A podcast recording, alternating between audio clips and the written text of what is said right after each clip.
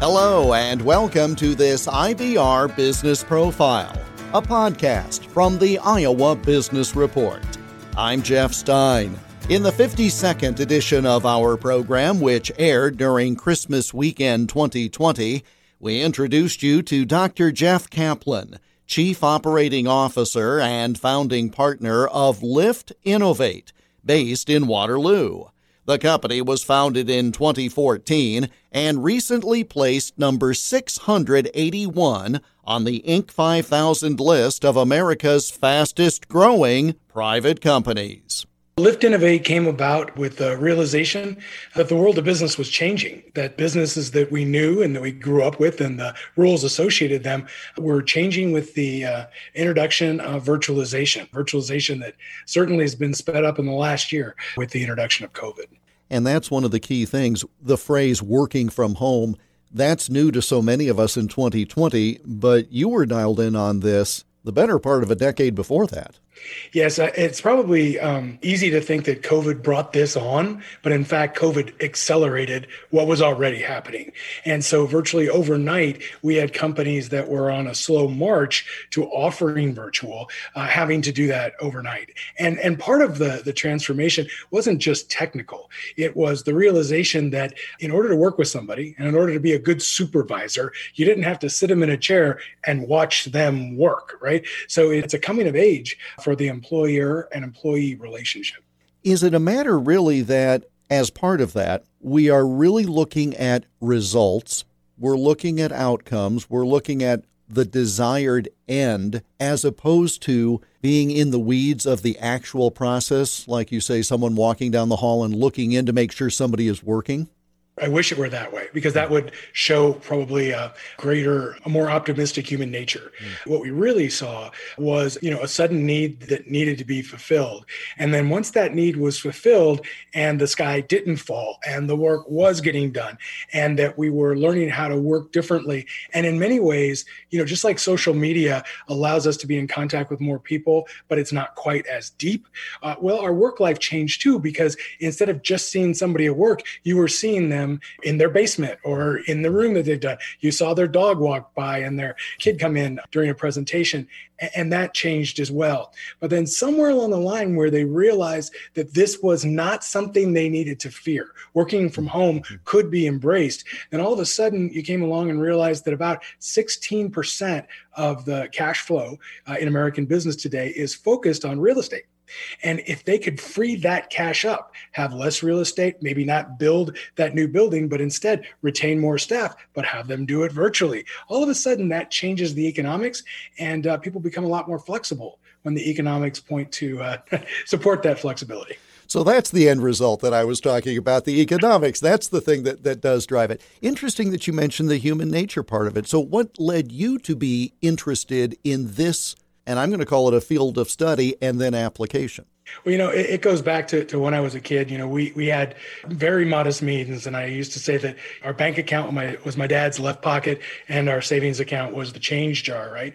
Uh, and I knew that I wanted to do something, you know, and I wanted to do something in business, but I didn't know what that was.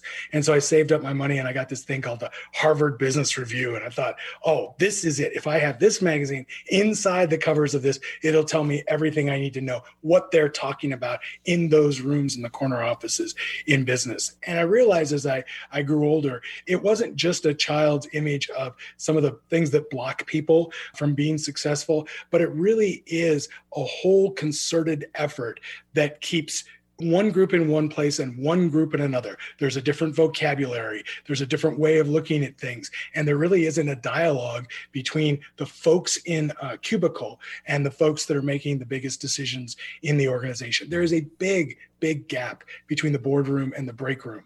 And so I was studying this simply because I thought this freedom would allow us to create new ways of giving a voice to those uh, voiceless people that work in organizations. I think many people have had the experience of being told they have to implement a certain protocol. Maybe it is a software program, maybe it is a manner of evaluating others.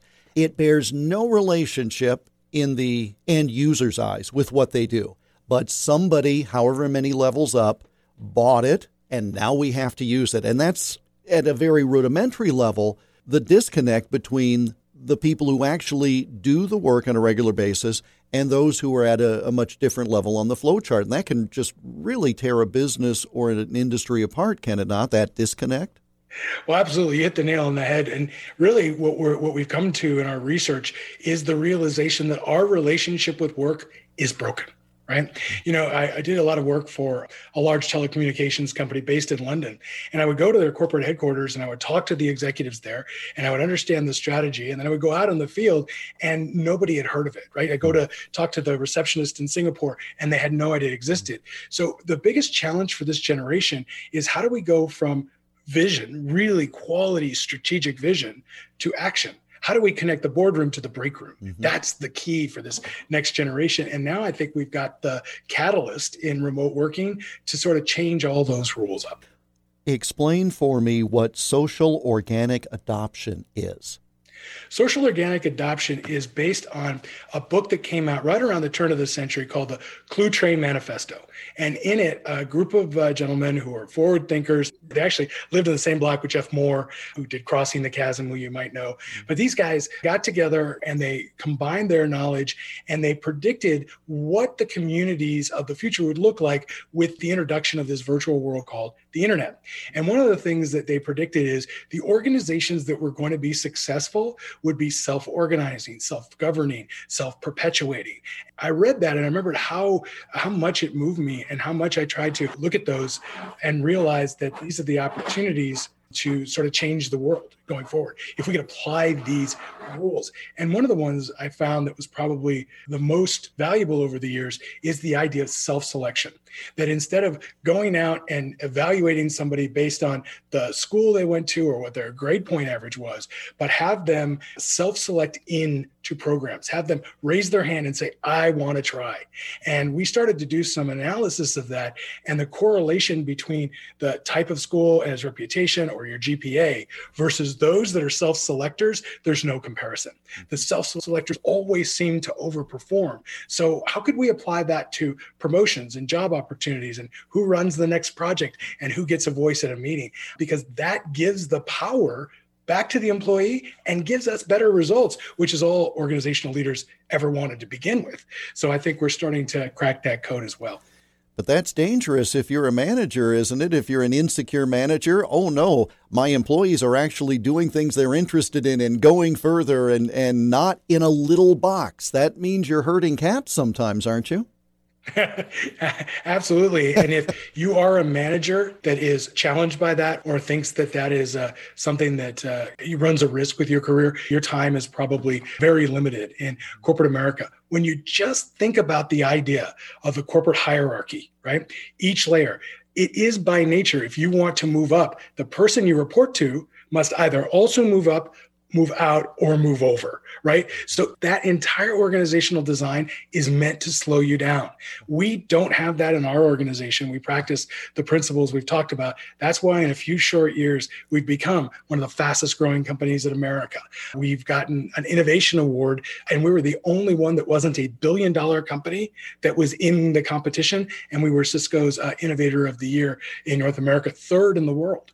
And it's because we unleash the power of the people that work right here, and we've taken those constraints off. So, talk about that part fastest growing company. You're on some pretty substantial lists in terms of people we've heard of, lists that people aspire to be on, and you've done it in such a short period of time. Talk about that in particular. And is it just simply a matter of practicing what you preach and you can deliver that same kind of results for the companies you advise, and you're the prototypical example to some degree? Yeah, I think that we're sort of the voice of reason in a big transformational period, right?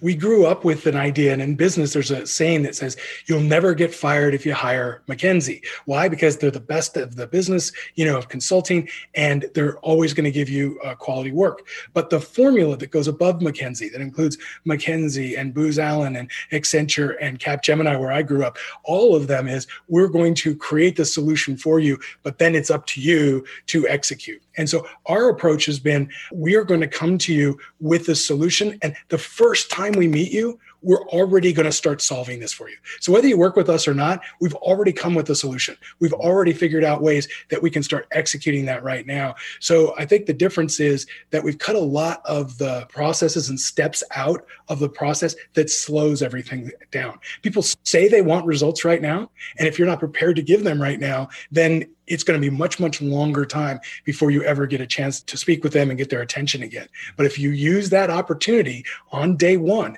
and come to the table with value well then you can accelerate the process of winning business and, and getting the attention that you need to get to grow quickly. You can do that and you can do that purposefully. And not to be flip about it but we are so meetinged to death. We are so over having meetings or conversations where you get done, you say, Well, that's 50 minutes of my life I'll never get back. And so, what you're talking about is not just kind of dancing around the edges and we'll feel each other out and then we'll give you some information later. You're saying from day one, you're going to come prepared. You're going to help them if they're willing to take the help from day one. And that just sets the table not only for your relationship with them, but it suggests how they should be acting going forward. Well, absolutely. And I don't think it's, I don't think I can approve on your articulation. I think it was great. But I can give an example why I think it is uh, to everybody's benefit and it shouldn't be revolutionary. I work for a major consulting group. You know, I always joked around, we never met an RFP we didn't like. And an RFP is when a big company goes to a consulting organization and has a request for a proposal. And we would write the proposal out and say all the things we're going to do. We did an analysis and we were averaging a hundred $1,000 in cost for each RFP response. Now, granted, they're huge companies and huge projects, and it did take a lot of resources, but I came to them with a different idea. I said, instead of responding to an RFP with a stack of paper, why don't we just start the work? And then show up with a $100,000 worth of outcome. And if they don't use us, we've given them a $100,000 gift. And if they do use us, well, we can just go to step two because they already see it in action.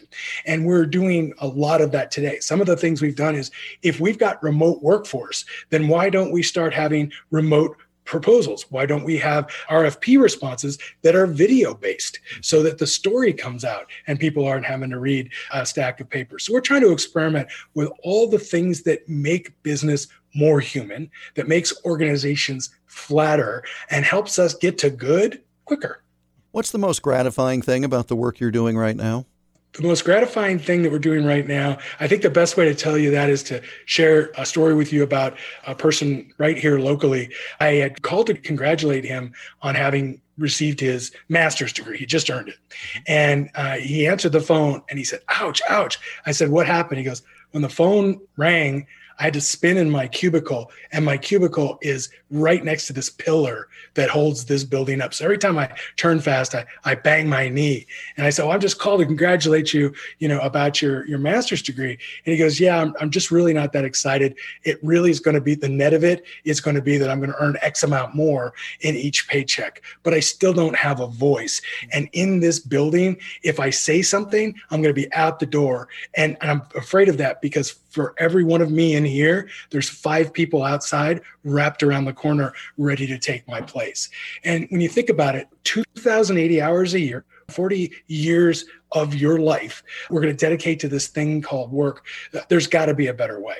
So we did a, an engagement using these tools with a local hospital and we had a nurse that sent back uh, something we'd sent to her and she goes this must not be for me because i'm not a leader and we went actually out to her and we said, no, everybody in this organization, we're helping this organization, this hospital, everybody in this organization is a leader and we want your voice. And in the 13 years she'd worked there, nobody had ever asked her to participate. By the time we were done, she was a supervisor, an active supervisor, and a leader in that hospital organization. That means better health care. That means a better career for her. That means better output for the hospital. Everybody wins when we act more human and acknowledge our gifts and contributions. Dr. Jeff Kaplan, co founder of Lift Innovate, which he runs from his home base in Waterloo. We spoke via Zoom on Friday, December 18th. You can see the complete results of the Inc. 5000 compilation by going to inc.com slash Inc. 5000 And you can learn more about this Iowa based company, whose 40 employees work all across the U.S. and Canada, by going online to liftinnovate.com. The Iowa Association of Business and Industry is a supporter of the Iowa Business Report, radio program, and podcast. The Iowa Business Report airs weekly on dozens of radio stations across the state of Iowa, with the podcast posted right here every week, along with additional IBR extras and IBR business profiles. I'm Jeff Stein for the Iowa Business Report.